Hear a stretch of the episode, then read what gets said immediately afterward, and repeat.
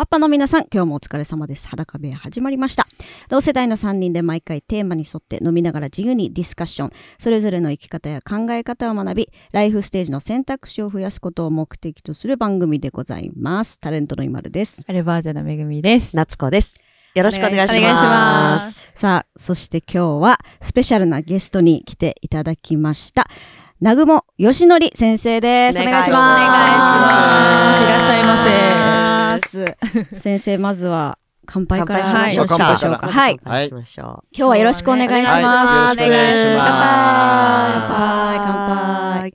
ちょっと裸部屋には珍しく珍しいね。スパークリングワインをいただいておりまいたす。だきます。はい、美味しゅうございます。おございます。ありがとうございます。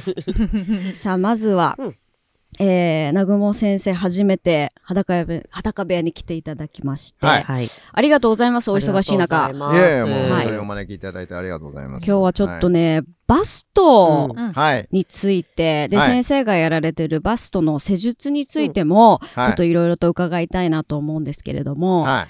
まずは先生のプロフィールをはいご紹介させていただきたいなと思いはいよます。ろしくお願いします。えー、南雲クリニック総院長、えー医学博士、乳腺専門医、えー慈恵医大卒業、女子大形成外科、えー、眼検病院外科、えー慈恵医大外科を経て、東京、大阪、名古屋、福岡にて南雲クリニックを開業。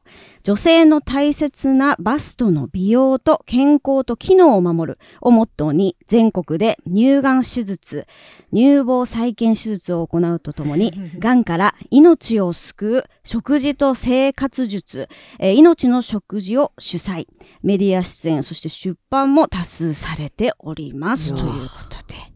はい。はいあのーあとですね、先生、なんか海外、コスタリカにも研修の経験があるそうで。うん。そうですね。まあ、あの、学会なんかで、まあ、世界中回ったりはするんですけれども、はい。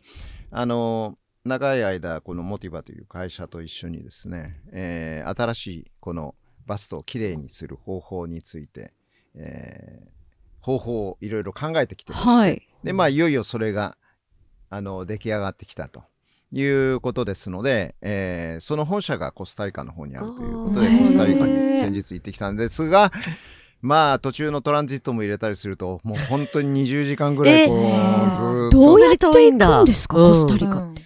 えーまあ、アメリカ経由はい。うんなんですけども、うん。アメリカでちょっとトランジットがあってだけどアメリカっていうところはやっぱりこう今ね世界中が不穏な状況じゃないですか、はい。そうするとトランジットでこうちょっと入るだけなのに、入国審査がいちいちあるんですよ。うん。でそこのところに、にもずらーっともうみんな並んで、はい。そして何しに来た？みたいな感じでですね、うんうんうんうんでいちいちこう聞かれてですね、まあそれにもう小1時間時間かかっちゃって。あらららら。なんか勝手に、勝手な偏見かもしれないですけど、ドクターがついてるだけでスッといけそう。な。ねい。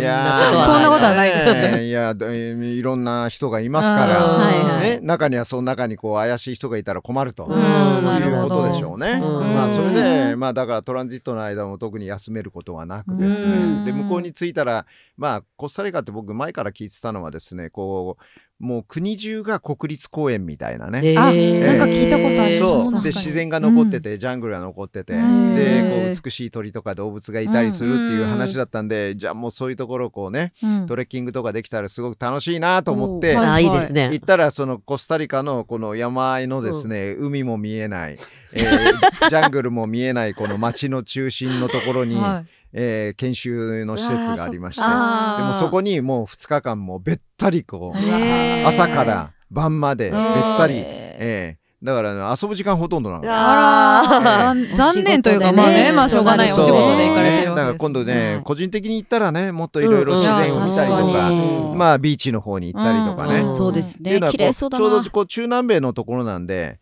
あの表側は太平洋だし裏側はカリブ海だし、ね、だからものすごくね風光明媚なところらしいんですよ。なんか自然公園がね、すごいあってっていうのそうをそうそ聞いたことうありますね。ね。まあ残念ながらそれは見れなかったんですが、はまあ非常に充実した時間を過ごすことができて、はい。まあそれをお土産に持ってきてね。うん。あでー、まあ日本のドクターたちにもそれをこううん広めてるという、うんそういう感じですよね。コスタリカのお話も聞きたいんですけど、ねはいはい今日はちょっとバストの話ということで、はい。はあのー以前ねこの番組でもあの体のコンプレックスについてもやりまして、うん。うん。胸のやっぱ悩みバストの悩みすごく多くて、あのやっぱ小さくて悩んでるとかコンプレックスを感じてるっていう方ももちろん多いんですけど、大きくて逆にあの悩んでるって方肩が凝っちゃもいたりとかったりね汗もができたりとかね。うん。人にじろじろ見られておしゃれができないとうんかそうですね本当そういうに人もいらっしゃるしうん。ねだから女性ならではのやっぱバストの悩みってたくさんあると思うんですけど、あの先生もお仕事でねはい。あのいろんなバストを見てきてると思うんですが、うん。お悩みって一番多いの何ですか？そうですね。まあともかくまああの女性の数だけバストの悩みがあると。言っても過言ではないうん。ぐらいなんですよね。でまあそもそもが僕が最初一番最初医者になった時にはですねまあ、えーうちの父親が美容をやってたもんですから、はい。美容の勉強したりそれから女子医大の形成外科っていうところにで形成外科学んだり、げ外科を学んだりいろんなことを学んだりしたんですけど将来何やったらいいのかなって思ってる時に、あバストをやろうって思ったわけですよ。へでなんでなのかっていうと、はい。当時はねそのバストの専門医っていうのがなかったんです、あーバストの専門の学会っていうのもなかったんですよ、えーええ。ですので例えばあのがんになったら胃腸が専門の先生が乳房を切るし、えー。そうそうそう。そう当時はねんですか。ええ、それそれから例えば、えー乳房を再建する作り直すって言ったらば、こうあの子供の先天奇形とか外傷が専門の形成外科の先生がそれやる、それからあのもし包協術するとかはい。いう話になったら目とか鼻が専門の先生がやる。で授乳のことは産婦人科に行ってって言ってもうたらい回しになっちゃってね。でだ誰もねバストのこと真面目に向き合ってなかった。そうなんですね。うん、だけどバストってもう女性の尊厳そのものじゃないですか。ね。よくこうバストって何のためにあるのってね女性は何のためにいるのっていうと女性は子供を産む道具であったりとかね、うんまたはバストはその、えーお乳を子供に与えるための道具であったりとか、うん。そういうもんじゃないじゃないですか。うんやっぱりもうその美しさであったり人生そのものじゃないですか、うん。でもその中でやっぱり胸が小さいことで若い頃から悩んでる人もいるし、うん。それから授乳によって垂れちゃった、うんしぼんじゃった、うんね、または乳首が大きくなっちゃった、うん。そういうことで悩んでる人もいるし。またはこう胸が大きすぎてね、うんうんうん大きいっていうのはまあ旗から見たらそれ例えば私胸小さくしたいのって周りの人に言うと何贅沢なこと言ってるのうん。私なんか半と半分もらいたいぐらいだとかね、うん。よく言われるらしいんです。言ったことあるかもしれない。はいだけど実際に本当に大きい人っていうのは、うん。まあブラジャーで支えてても肩が凝るし、ね、それからおしゃれはできないし人にいつもじろじろ見られてうん恥ずかしいしって、うん。なんかそういうことでですね、だけどどこに相談に行っていいか分かんない、うん。バストの専門の医者がいないんだから。そうですね。そしたらちゃんと女性の大切なバストの美容と健康と機能を守るうん。バストクリニックこれ必要だよなって考えたのが33歳の時。え、ね33歳の時。そう。ふっと思っちゃったそれでその時にもうバストクリニックっていう本をね全然名前も売れてないですよ、うん。だけどバストクリニックっていう本を書いちゃって、はで女性週刊誌のこの下の方のこう名刺台の広告のところに、うんうんうんうん。ねあの女性の大切なバストの美容と健康機能を守ります。バストクリニック南雲義則ってこういうはい。書籍広告っていうのを出したら、はいはいはい。まあたくさんの患者さんがいらっしゃる。で、うんまあもうそういう方たちと共に僕の人生があるみたいなそういう感じですよね。昔と今って悩みって違います？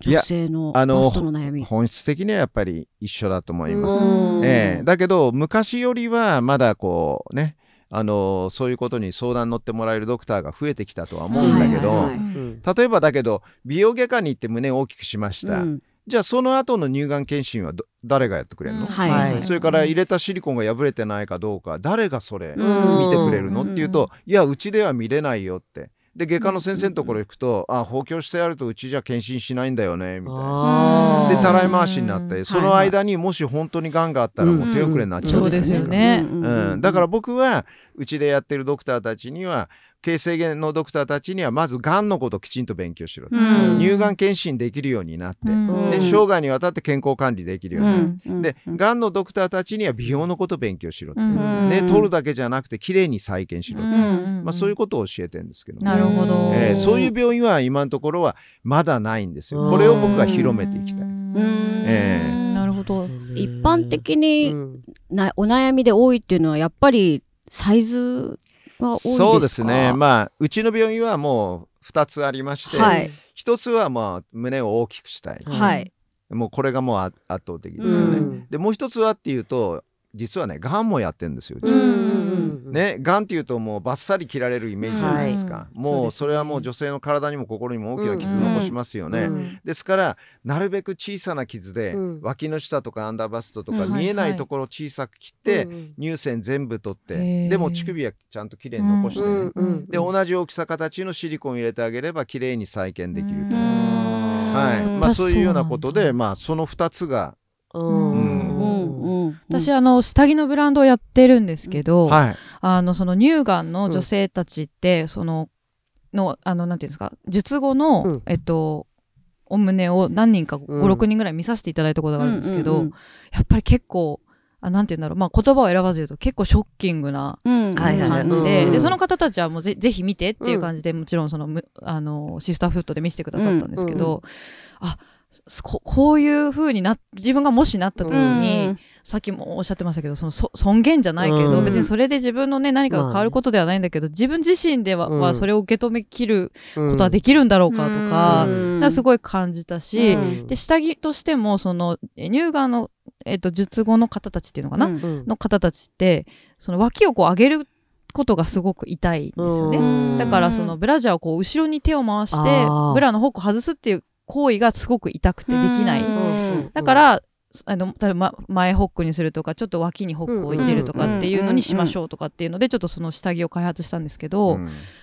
よくよく考えたらないんだよね、そういえば。そういう下着がっていうのもすごい思ったし。そうだね。そう。うん。それ不思議だよね。ないのがうん。そう思うと不思議だよね。うん。そう、だからバス、うん。でもその、ね、南雲先生みたいにバスト専門で、そううんいうのやられて、で、傷口が小さくて、うんうんうんうんそういうことができるっていう,、うんうんうん。選択肢をもっと多くの人が知ってくれたうん。ら、そうだね。いろんな選択肢が。そうなんですよね、うん。だから僕はそのがんの専門病院でね、うんうん。昔その勉強してる時にその大きなさっきおっしゃってたうん。大きな傷を見てショックだったんですよ、なんかやっぱショックにで思う、みんな女性泣いてるんですよ、うん。ね。うん。で僕はまあ親父がその美容整形もやってたんで、うん。あのシリコン入れると綺麗な膨らみ作れると思うよっていうんで、作ってあげたこともあるんだけど、うん。この大きな真っ赤な傷は消えないのよね。うん。でね、うん。2回綺麗に縫ってあげたんだけど、うん。とうとうこの傷が消えなくておお嫁に行くのを諦めちゃった人がいえてね、ねでそれがショックで、で当時の僕の上司でね、うん日本の乳がんのトップの人ですよ、うんでその人に「先生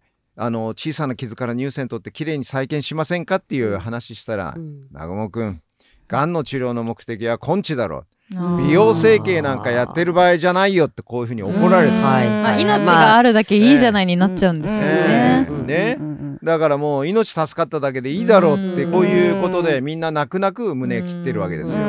だけどこれじゃあもうみんなね乳がん検診に行くのも嫌だし、うん。がんになってももうそれだったらもう死んでもいいと、うん。胸切られるぐらいだったら死んでもいいっていう人たちも増えちゃうと、うん。思ってこれは絶対になんとかしなくちゃいけない。うん。でその時にまあ父親から習った美容整形であるとか、まあ形成外科女子医内の形成外科で習った形成外科の知識とか、そういうものを全部組み合わせて何かこうきちんととってきれいに治せるような、うん。そういう診療科作りたいよなっていうのが僕のバストクリニックの考え。素晴らしい。いだけどこれが僕、うん多分ね、うん。ぼ僕それで成功しました、うん。東京名古屋大阪福岡最近では銀座にもクリニック作って、うん。で東京には7階建ての大きな病院のビルも持って、うん。うん。で経済的にも成功したらみんなそれ真似したいと、うんはい。うちもバストクリニック作りたい、ううんちもバスト専門のクリニック作りたいと日本中にわーって増えるかなと思ったら全く増えないね。それ先生なんでだと思われます？やっぱりねて、うん、美容の先生たちはまあその包協っていうのはすごくお金になるから興味あるんだけど、うん。健康管理ってまあ正直言ってあんまりお金になることじゃないじゃうないうん。そんなにみんなやっぱ稼ぐ方に行っちゃうもんなんですか、うん。まあね。ゴニョゴニョゴニョって。ねまあ資本主義経済ですから、はいはいはい。ね、ですからなかなかこれが増えないんですよ。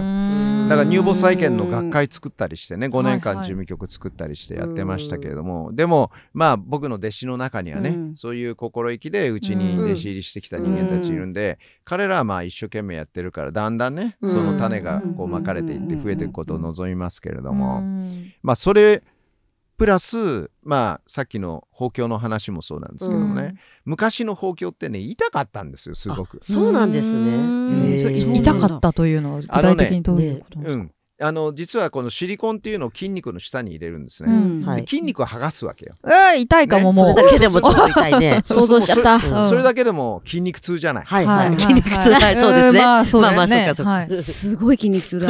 そうう。ん。皆さんちょっとこうね、うんあの捻挫したりしただけでも痛いじゃない。ははははだけどもう筋肉剥がされてるわけだから、そうあするとねーおっぱいが痛くなってきた。ね。一週間ぐらいね身動き取れないのよ。そんなに大変でもそのだから胸筋っていうかその腕も動かせないって感じになるんですか？うんねえだってっていうかもうじっとしてても痛いよね。ええええ。それはだんだん引いてくるものまあなんですか？もちろん引いてきますよ。でそれで最終的にはみんな綺麗になってね、はい。ああやってよかったっていうことになるんだけど、うんやっぱりそのハードルがなかなか高いじゃないですか、うん。痛いということね、はいはいはいはい。それからまあバレるんじゃないかというなんか昔の包協はやっぱこう包協って感じになる。うんそういうふうになるんじゃないかはいはい。聞いたことありますね。ということとか、それから将来にわたってちゃんと健康管理してくれるのかどうか、うん。乳がん検診はどうなるのか、はい発想の診断はどうなるのか、うん。年取った時にはどうなるのかっていろいろ考えるとまあ多分胸のことで悩んでいる人はもう女性の数だけいるんだ、うん。だけどその中で勇気を持って放棄を受ける人っていうのはうん。100人に1人もいないんじゃないかしら。ううん。うん。だけどかといってじゃあそれで女性の悩みが救われてるわけじゃないから、うん。ね。うん。なんとかやっぱりみんながこう安心して受けられるような術式っていうことで、まあ、今回話題になってたのが、うんミアフェムテックっていうそういう方法なんですよ。うんそれは、えっと、先生が今やられている施術そうですねですか？まあはい。あのーちょうどなんて言うんでしょうねえっ、と手術と、うん。それから例えばヒアルロン酸の注入みたいな、はいね、エスエッセというか美容皮膚科的なものとはいはいの中間ぐらいかな。うあーん中間ね。なるほど。そう。どで具体的にどういった施術になるんでしょうか、うん、まあ例えば美容皮膚科的なものだったら針を刺してそこにね、あのーヒアルロン酸とか入れてこう膨らましますよね。でこれは誰も手術って呼ばないじゃないですか。はいはいはいはい、で割と簡単に終わって痛みも少ないですよね。ただまあヒアルロン酸は吸収されてったりするでしょ。うんうんうんじゃあヒアルロン酸の場合は、うん。ま、膨らみがだんだんなだんだんくなっていく。だんだんなくなっていっちゃう。ね。うん。あんまり長持ちしないし、はいはい。でその都度お金かかるし、うんね、えーまあ下手な入れ方したらやっぱりしこりになったりするかもしれへないですよね。はい。でそれに対ししてまあ手術っていうのは必ず 200cc 大きくしますよって言ったら必ずその約束が守られるわけだし、はいねえーこの場所に入れますよって言ったら必ずそれ見ながら入れるわけだから、うんまあ、そういう意味で言うと確実な結果が得られる代わりにやっぱり痛みとかうんダウンタイムとうんかそういうようなことでハードルが高い。うん。じゃあその中間、うん。うん。どうなるんですか？ハイブリッドな。ねそうそうそう。うん。まああの分かりやすく言うと、まあ、脇の下のところにですねそうちょ脇の下。こうちょうどこうボールペン1本がこうこの太めのボールペン1本がこう入るぐらいのですねほんの小さなこう傷が入ります。うん。はい。でも手術ので使う道具はそれだけなのよ。ほえあ、ええでえうん。う、うん、はい。え何も入れない？あれ？え入れる入れるってき入れろってね。入れる。ででその小さな傷のところからこの筋肉と乳腺との間のところね、はい。はい。筋肉は剥がさないで、うん筋肉剥がさない。と筋肉と乳腺との間のところにうん。こう棒状のものをスーッと入れてってその先に風船ついてるんですよ。風船？はい、でその風船こう膨らましていくと中でそれがパーッとこうスペースができるわけ。はい。じゃあはいはい。中に液体が入ってるわけじゃなくてき気体っていうかそのうん。が入ってるんですあのかまずはその風船を入れて、あごめんなさい一回聞いて。一回聞いてでうん。膨らますことによってそこにスペースができるわけ。はい。はいはいはいはい。でそしたらこの風船一旦抜いて、はいはい。今度はそれと同じあ。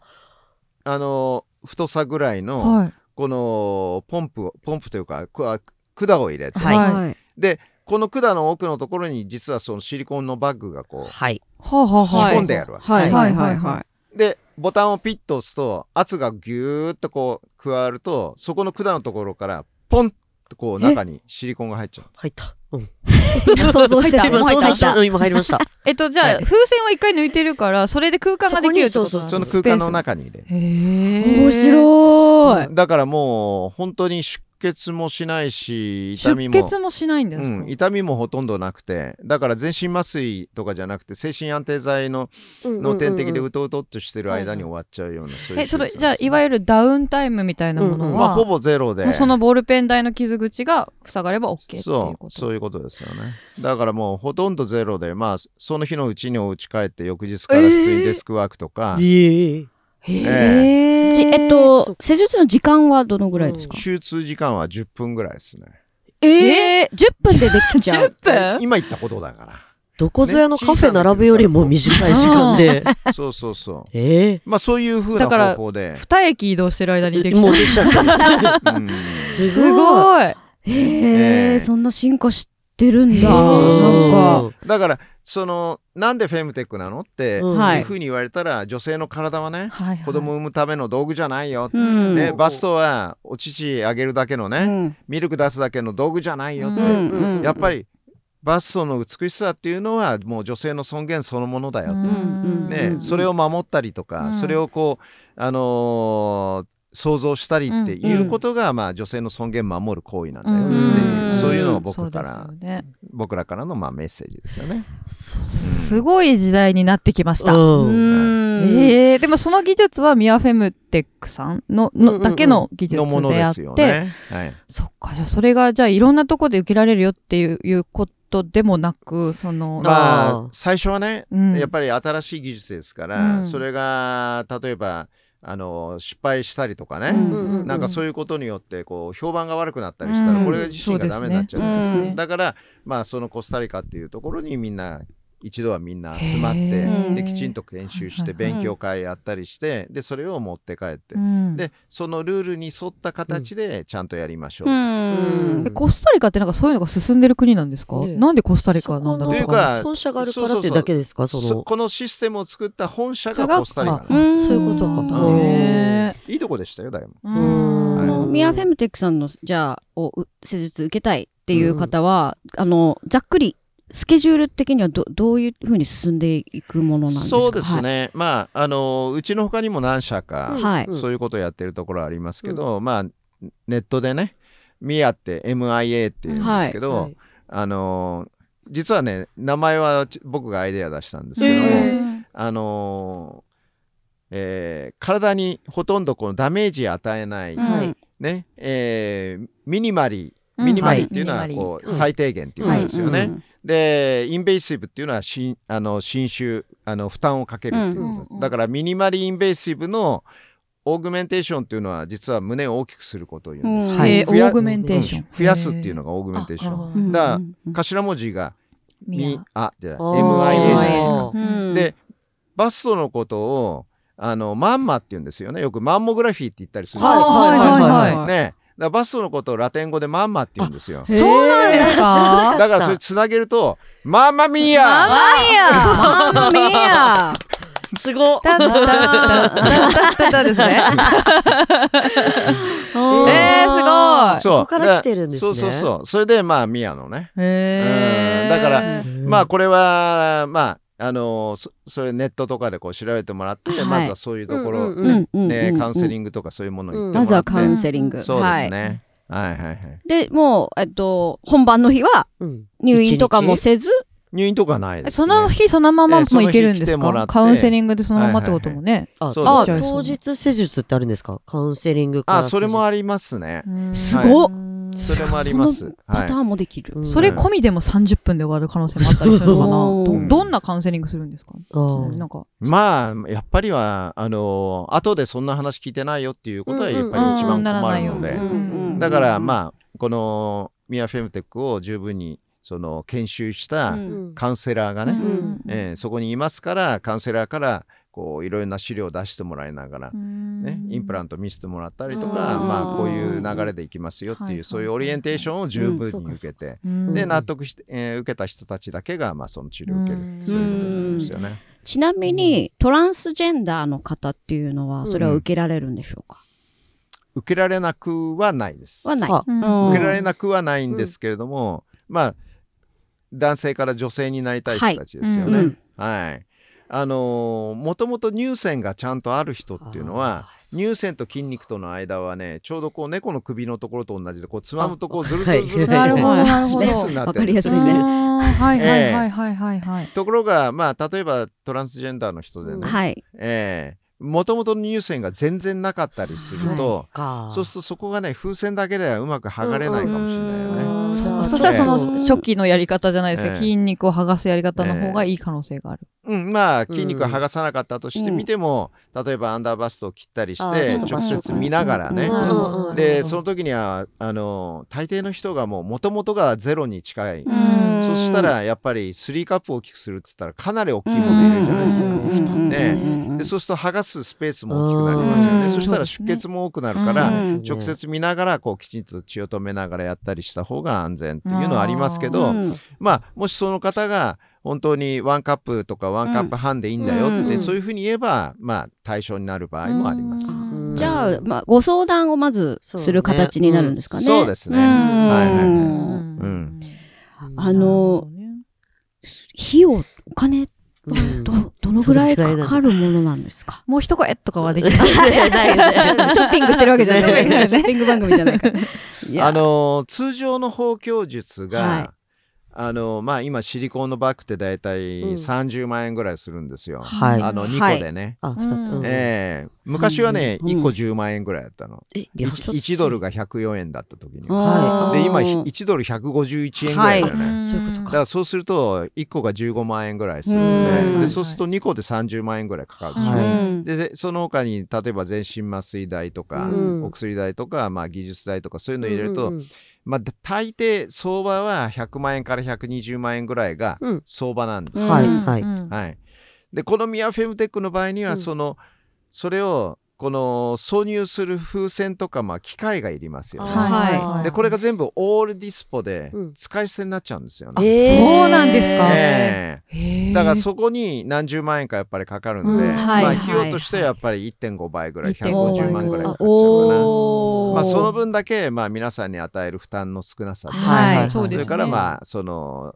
あの治療の確実性っていうことは担保されますけどね。はいはいはい。はいダウンタイムもほぼまあないに等しい、ないとは言わないけれども、うんうん。うん。だいぶ減ってうん。そうですね。ね、生産性高いから、うん。プラス1.5ぐらいうん。むしろ安く感じてしまうかもしれないね。その受けた後のメンテナンスとかってどうなってくるんですか、まあえっ、と手術して1週間目ぐらいにね、はい。何も血が溜まったりしてませんよっていうことを確認したらば、うん。あとはもう数ヶ月後に見せてもらえばよくて、うんまあうち以外のクリニックはまあどれぐらいのこう感覚でずっと見てるのかちょっとそれはその各病院に問い合わせてもらいたいですけど、はい。はい。うちの場合だったらばあの半年にはえっと最終的には半年後にマンモグラフィーであるとか超音波であるとか、うん。そういう乳がんの検診もして、うん。あとは1年に1回ずつ来てください。うんえあとは食事の指導したりとかね、ああ、はいそこもしてくださるんですね。お食事のし食事もなんか関係あるんですか？ね。えっとそれは将来がんにならないたあめ、そういう意味であのね。健康のためのうんね、ええ。それからあとはあの太ってる人はす少し痩せて、うん痩せてる人は少しこう肉付きよくしてね、うん。そういうふうにしないとここだけ膨らんでもですね美しいとは言えない。んです確かにそうですね。美しさっていうのはやっぱり健康の上にあるから、はいうん。はい。うんで美しさだけ。ねうん僕らこう医者ですから血液を取ってみたりすると、あああなたずいぶんなんか糖質ばっかり食べてるねとかあまり運動してないんじるバレてるバゃない？レてるバレてる。バレてる バレてる。白米パン麺ばっかり食べてんじゃないですかなんて。はいねはいはい。わかるわけですよ。日に当たってないでしょうとかね。うん。そういうことみんなわかる嘘つけない。そうするとビタミンミネラル、うんうんね、タンパク質脂質脂肪酸っていうのは必須栄養って言ってうん。何一つが欠けても病気になるわけですよ。うん。なんだって？うん。一個もダメなんですか？日光も大変ですね。そしたら毎晩献立考えて。でもそんなこともないよ。そんなことないですか？うん。だから完全栄養って言ってこう全ての栄養が入ってるものを食べてる。白米はほらあの周りあの取っちゃってるから、うん。ビタミンミネラルもポリフェノールも食物繊維も少ないでしょ、あれはまあ糖質の塊みたいな食べ物ね。そうですね。そうめんとかね夏の暑い時に食欲ないからそうめんそばつゆにつけてこうやって食べました、うん。それの中にはビタミンもタンパク質も入ってないん。身に覚えしかないんですよね。だけどね中にはね例えばもう夕方になったらクッキーバクバク食べてこれが晩ご飯なんて人もいるじゃないですか。はい。変色の人はね料理しながらポテチ食べてると。昨日一日チョコレート食べましたなんて人いるじゃないですか。はいだけどそういうのは血液に全部出ちゃすいませんでした。う。昨日うん4時うん朝方4時に朝方4時カップラーメン食べました。ああそれはもうねでも3時半まで一緒にいたよね。でもたまにです先生。はいそうですね本当にたまにです。はい。まあねたまにはねそれいいんですよ。うん。たまにはいいですね。はい。たまにはね。だけど毎日毎日それで皆さんのねうん。体が血となり肉となってですね皆さんの体ができますか？ねっつったらねそれは無理なんですよ。うん。そうでもそのじゃあ乳がんになりにくい食生活みたいなのもあるんですか？ありますよもちろん。ええはい。えええ。だからさっきも言ったけどこううん。必須栄養って言いますけど、はいはい。まあビビタミンをちゃんとバランスよく取ること、うんでそれは時にはまあビタミン剤を飲んだりとか、うんそういうことも必要ですけれどもね、それからあとは必須脂肪酸って言うんですけど、オメガ3って最近はい聞いたことはあります。ねサバとかに入ってるやつ？そうそうそう、はい。青魚に入ってるね、うんうんあの EPA っていうのが少ない、はいはい。日本人はビタミン D とそれからあの青魚の EPA、うんこれがほとんど90%以上の人が欠乏症なんです。なんで、えうんこんなに魚に囲まれた国で、ね 育ってるのだね。でもでも魚の消費量は30年前の半分以下ですよ。えー、そうなんですか？うん。私めちゃくちゃ魚食べるから。毎日食べてない人でも毎日焼き魚食べないでしょ。食べない。食べない人ごめん、嘘ついた。そうですね。うん。でも青魚確かに、うん。うん。ちょっとね、昔はね、うん。お肉食べない分だけ、そっか。ね、もう必ずイワシとかサンマとかね、毎日食べて。今日もイワシなんていうぐらいにしか食べてたんだよも今物価高で魚高いしね、お肉の方が安いじゃないですか、うんなんならね、うん買うものにもよるけどね。うんうんうんね。だけどやっぱりそれは自分の体ですからそうね。やっぱりそういうふうな栄養ちゃんと取る、うん。それで白米じゃなくてもしそれを玄米にしてくれたはいはい。ら地面にまいたら芽が生えてくるはいということは全ての生物が生きていく上で必要な全ての栄養素がこの一粒の中に入ってるってことでしょ？でも私玄米。私も玄米よし。何？私は両方食べ両方。あ両方。でした。だそういうふうにこう考えてみたら白米にしようかな、玄米にしようかな。あ、うん。玄米の方がいいよね。そうですね。ね。うん。で白米も美味しいけどな。うんそれは袋菓子食べたりするよりも新鮮なお野菜とかお肉とか、もお。魚食べた方がいいよね。って、そうですね。車に乗るよりも電車で行った方がいいよね、エスカレーター乗るより階段登った方がいいよねって考えたら毎日の生活そのものがまあ実は病気にならないためのうねん方法なんですよ。タクシーやめなよ、もう。あ誰に言ってんの？乗りすぎだよ、タクシー。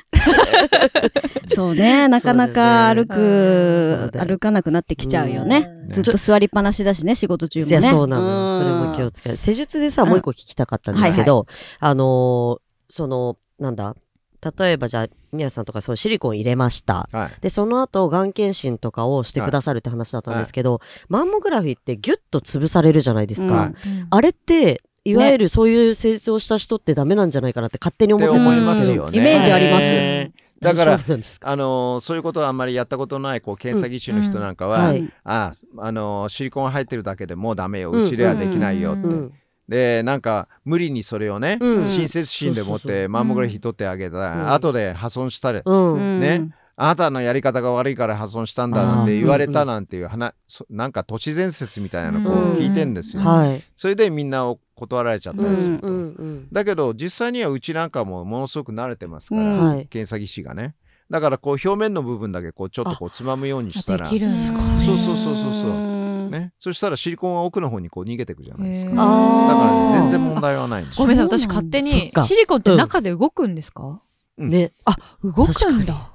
そう。固定だと思ってたね。ねわかんないけど。ね。あのうん、だから特にまあこのミアフェムテックでやった時にはうん。ブラジャーで寄せることもできるし、うん。上げることもできるし、うん。走ればこう揺れます。よ、えー、すごい。なんか、包協の方って、そうんうんそれこそその動いた時にうん。動き方が違うみたいな私も聞いたことあがあって、え放教の方というか昔の、いわゆる昔の、より自然なお胸に近いってことですね動き方も、うん。そうですね。あーそういうことね。はい。だんだんそういう風になってきました。そうなんだ。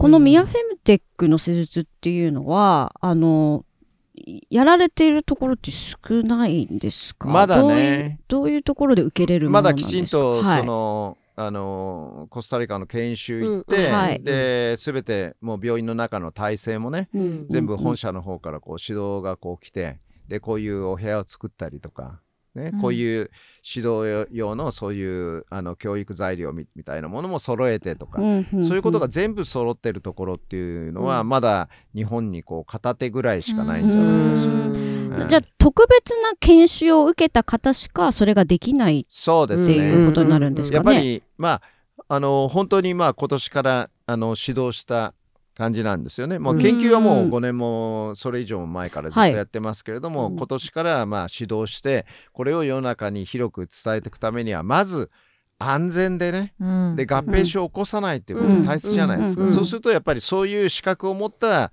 ドクターたちだけにうん。まずは最初はやってもらって、うん。評判がものすごく良くなったらこれをもっとね日本中の人たちがもっと手軽に受けられるようにしていきましょうと、まあこういうふうに考えてますけどね。でもそうしていただくのがうん。私たちも安心ですよね、うん。受ける側もね。そうね。うん。うん。まあ、今はね、あのー例えば僕はね一重なんかすごく好きなんだけど、うん。ね、日本的でいいねうん。なんて思うけど、でも若い子はこうアイプチやったりなんかしてるじゃないですか。はいでも、うん。中にはまあ二重の手術なんて今費用もものすごく安いから、うん僕気楽にね、うん。もう今い度、あの短大卒業して、うん。そしてしょ就職する前にちょっとうん。二重にやっとこうかなとか、うん。いるじゃないですか。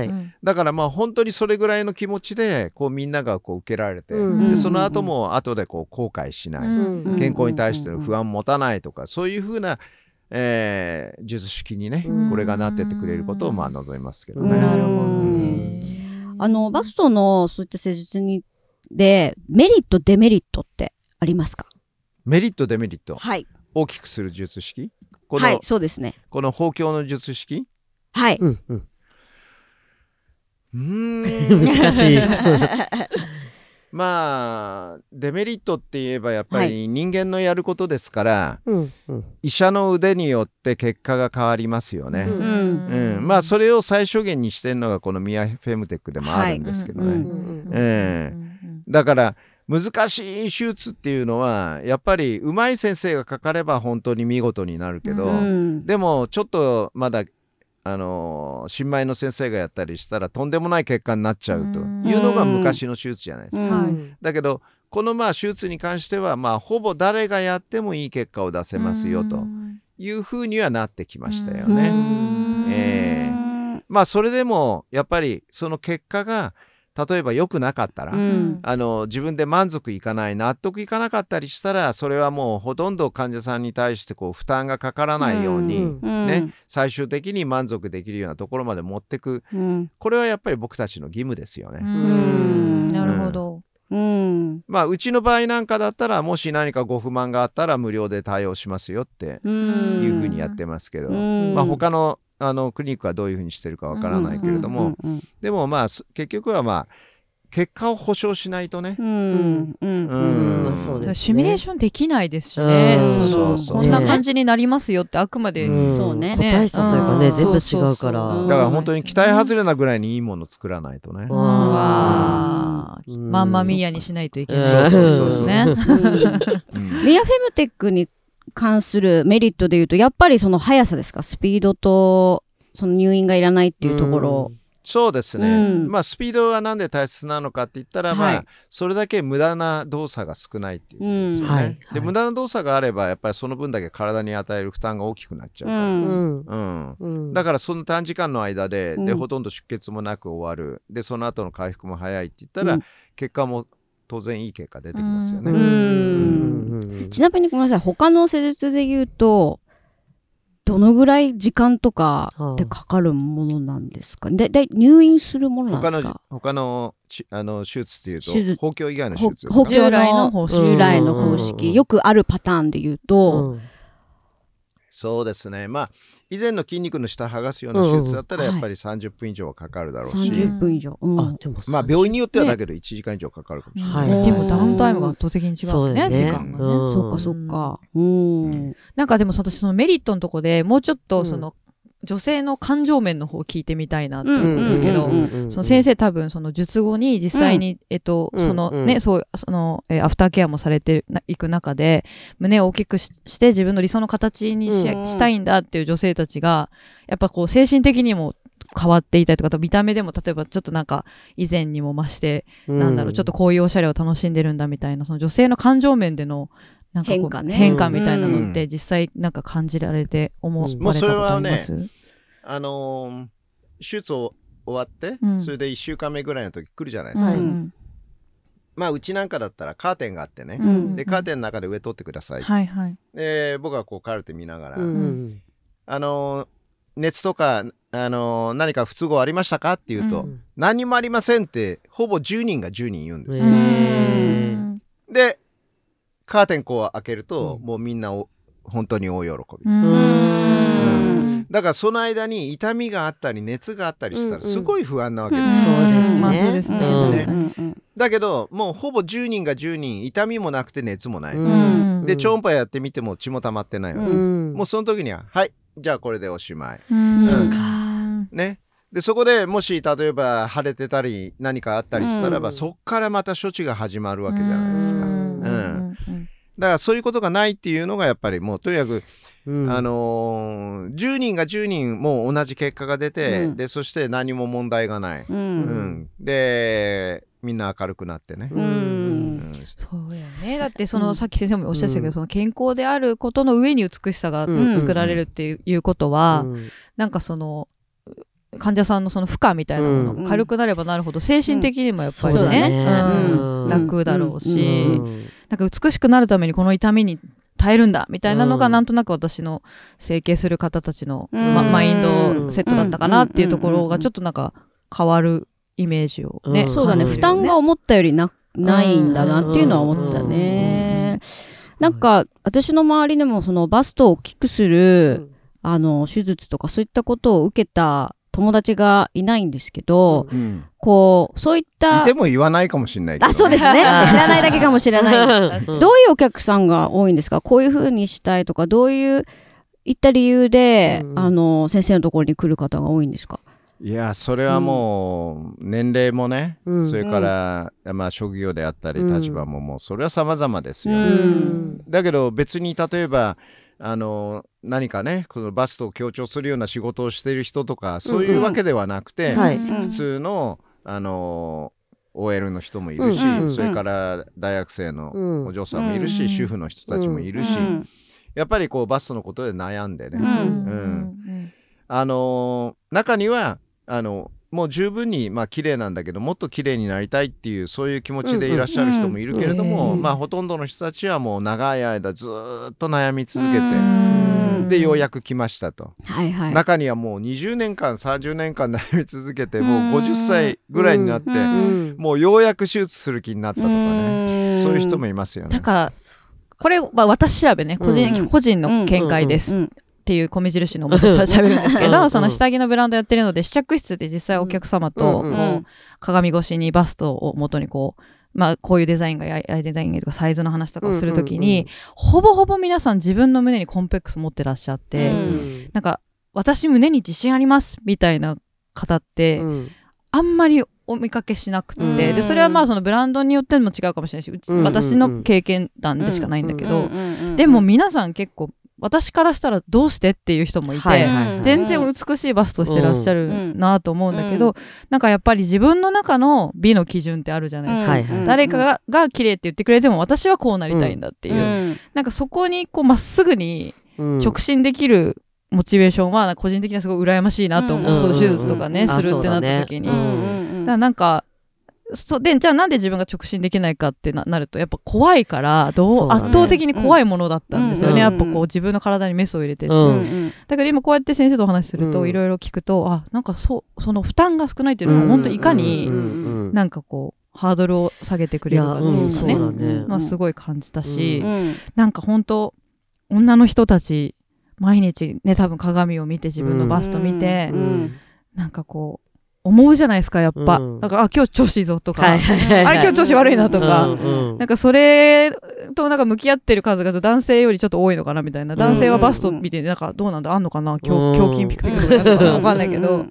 なんかね一個一個その美しさみたいなものに向き合わなきゃいけないものが多いから、うん。私たち女子。うん。うん。なんかこういうテクノロジーがもっともっとどんどんどんどんね進化していってくれたらうん。幸せになれる人もねうん。いっぱい増えるなと思いました。うんうんうん。まあ僕はもう一つはやっぱり受けた人たちがね、うん。それをこう隠しずっと隠し通さなくちゃいけないっていうことはやっぱり恥ずかしい、はい。ねうんそういうことでこう美しくなるっていうことはなんか、えー、贅沢なこと恥ずかしいこと、うん。みたいな、うんそういうイメージってどっかにあってさ、うん。でみんな隠すじゃないですか、うん。はい。うん。だからこういう情報が行き渡らないんですよ、はい。はい。はいだけど例えば二重ぐらいだったらね、あれなんとかちゃんなんか可愛くなったねって、うんうんうん。ちょっとね二重の手術やってもらったんだって、うんうんえーいいなどこでやってもらったの、はいはい。いくらだったの？じゃあ私も行くみたいなね、うんうんそういうふうにこう口コミみたいに、うん。はいでもだって二重の手術ぐらいねで、わうん私やりたいんだけどっつったらさお父さんお母さんがね、うん。あいいよいいよやっときなって、うん。可愛くなったじゃない、うん。っていうような世の中にだんだん変わってきてるわけですよ。うん。そしたら僕バーストもそうなんだけど、うん。もうこうやった人たちが「どう?」って「え何かやったの?」って「うんこの間ねまあミヤやってもらったんだ」うん。みたいな。うん「え本当痛くなかった？全然痛くなかったよ。ちょっと触ってみる」みたいなね「うん。はいはいおあいいなじゃあ私もやろうかな」って。うん。いうぐらいにこうみんなでねこう情報が行き渡ってさ、うん。経験者の人たちがそれ語れるようになったら、うん。そしたらもっとこうハードルが低くなってさ、うん。悩んでる人たちもほとんどいなくなるんじゃないかな、そうですね。そうちなみにその今先生言ってたい痛くないっていうのはその痛みはどどのぐらい？あ私すごい痛がりなんでああのー 痛くない。痛くない、あのー痛いですかって言われたら、はい。痛くない。ーうん。うん。ちょっとチクってするぐらいですか？その入れるそ時と。れもない。いいやその時は麻酔が入れる時にはもう安ありますね定剤で寝ちゃってる。もう全然、うん。術後も痛くない。術後もほとんど痛くない。うん。へえそれも言い切れちゃう、だからもしそれが痛いとしたら、うん。それは、あのちゃんとみ宮のやり方でできてない。あー逆に言うと。うん。うん。へえ、うん。ちょうどちょうど痛くないこう乳腺と筋肉との間のもう自然のスペースのところを風船で膨らましてうんそこにポンってこう入れるだけのなんかちょっと筋肉痛っぽいとか多少熱を持ってる感筋じがとか。肉傷つけないから筋肉痛がない。ないんだ。ない。そうだよねその空気を入れるというかさその幅を作るうんから自然と張るのかなって思ってたけども。うん、そういうことじゃないそうだな。あのヒアルロン酸の胸に注射するのも痛くないんですよ。あはいはいはいうんそれと同じぐらい。ヒアルロン酸例えば 100cc とか 150cc 入れますよね。うんでやっぱり胸張るじゃないですか。はいはいそれと同じような感じ。だから本当に痛くないの。そうなんだ。だからやった人たちがああもっと早くやればよかったっていうような術式を目指してる。へえ。あの、先ほどずっと何十年と悩まれて、うん。やっとその決心して病院に来られたお客さんもいらっしゃるって言ってましたけど、うん。年を重ねて胸が垂れてくるとか、うん。そうい、それで、そういったお悩みの方でそういう受けられ人でもいいでる方もいすよ。らっしゃいますか？そういう人でもいいですうよ。ん。だから乳首がものすごく下に下がってなければね、はい。全体がこうしぼんでしまったというような人の場合にもとてもいいですよ。うん。じゃあ志村けんさんのひとみばあさんぐらいになっちゃったら厳しいですちょっかとね。完全に乳首が下向いてるけど。うん。そこまでいっちゃうとね。そこまでいっちゃうと難しい。まあ胸膨らま膨らましてもやっぱり乳首上になってきたいよね。そうか。そういう人はね。そっか。うん、だけどまあとにかくまあそういうふうなことで中にはそれでものすごくコンプレックス持って、うん。でそして男性ともに付き合いたくない見せたくないとか、うん結婚しないとかね、うんもしそういうふうなことまで悩んじゃうんだったら、うん。もうその前にちょっと相談してよっていう感じはしますよね。そうですね。いやー、なんかちょっと、すごい、また勉強になりましたね。ううん。ん。あのーなんか、本当にまさにこの番組って、選択肢を増やすように、うん。なんかみんなでディスカッションしていこうっていう番組なんで、まさにね、本当にこう、胸バストで悩んでる方の、一個の選択肢として、こういった説があるっていうことがはい。知れただけでも、私たちにとってもすごく、あのー勉強になったうん。今回回でした。うん。はい、もうぜひねここに3人の,、ねはい。あの美しい方がいらっしゃいますあらあのでりがとうございます。えーそのうちお一人にプレゼントしますミヤフェムテッどク。施術をどなたかミヤフェムテックを受けていただき受けたら教えてね、ちゃんと見せてね。もう決まってここで言うに決まってるよ、そんな。そうだよね。なんで隠してね、そんな。すごい。いやーちょっと悩んでるお友達にうんもね、うんね。こういうのあるよって教えてあげます。ねはいうん。ね単語とかねみんなね。うんうん、そうだね。光になっていただきたいなはい、素晴らしい選択肢を。はい、ありがとうございます。ありがとうございます。ね。美味しいスパークリングもはあい。いやいやいやよかったら先生、最後あの、先生のクリニック、あの、ご紹介いただけますでしょうか？はい。はい。えっ、と、南雲クリニックって言うんですけれども、はい。まあ僕は南雲ですからね。はい。まあカタカナで南雲クリニックって言うんですけど、あの、東京は、えっ、と、千代田区の三番町半蔵門っていうところにあります。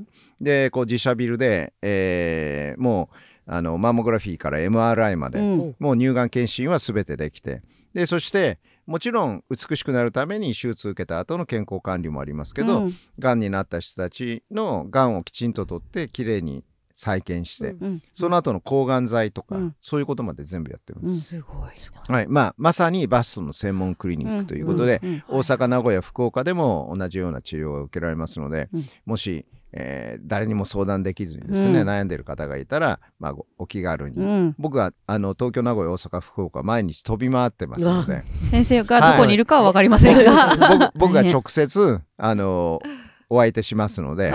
ぜひ僕の外来日の時には遊びに来ていただきたいなと、うん。そういうふうに思います。ありがとうございます。はい。ちょっとでもじゃあバストのお悩みがあれば、ねそうですね。まずは相ま談ずは相談しうん。て。はい。うん。先生のね、YouTube チャンネルもね。そうはいですねあのドクターナグモの、えーえーとドクターナグモの栄養外来って言うんです。はい。はい、栄養外来。外来って言うんですけども最近ぐんぐん伸びてきてますので,、はですごく面白いうんあの勉強になりますのでぜひそちらも見ていただきたいなというふうはい、に思います。ぜひ皆さんチェックしてみてください。はいということで、えー、南雲義則先生に本日は、えーお越しいただきました。お忙しい中、本当ありがとうございました。ありがとうございましたありがとうございまた次回裸部屋お会いしましょう。バイバイ。はい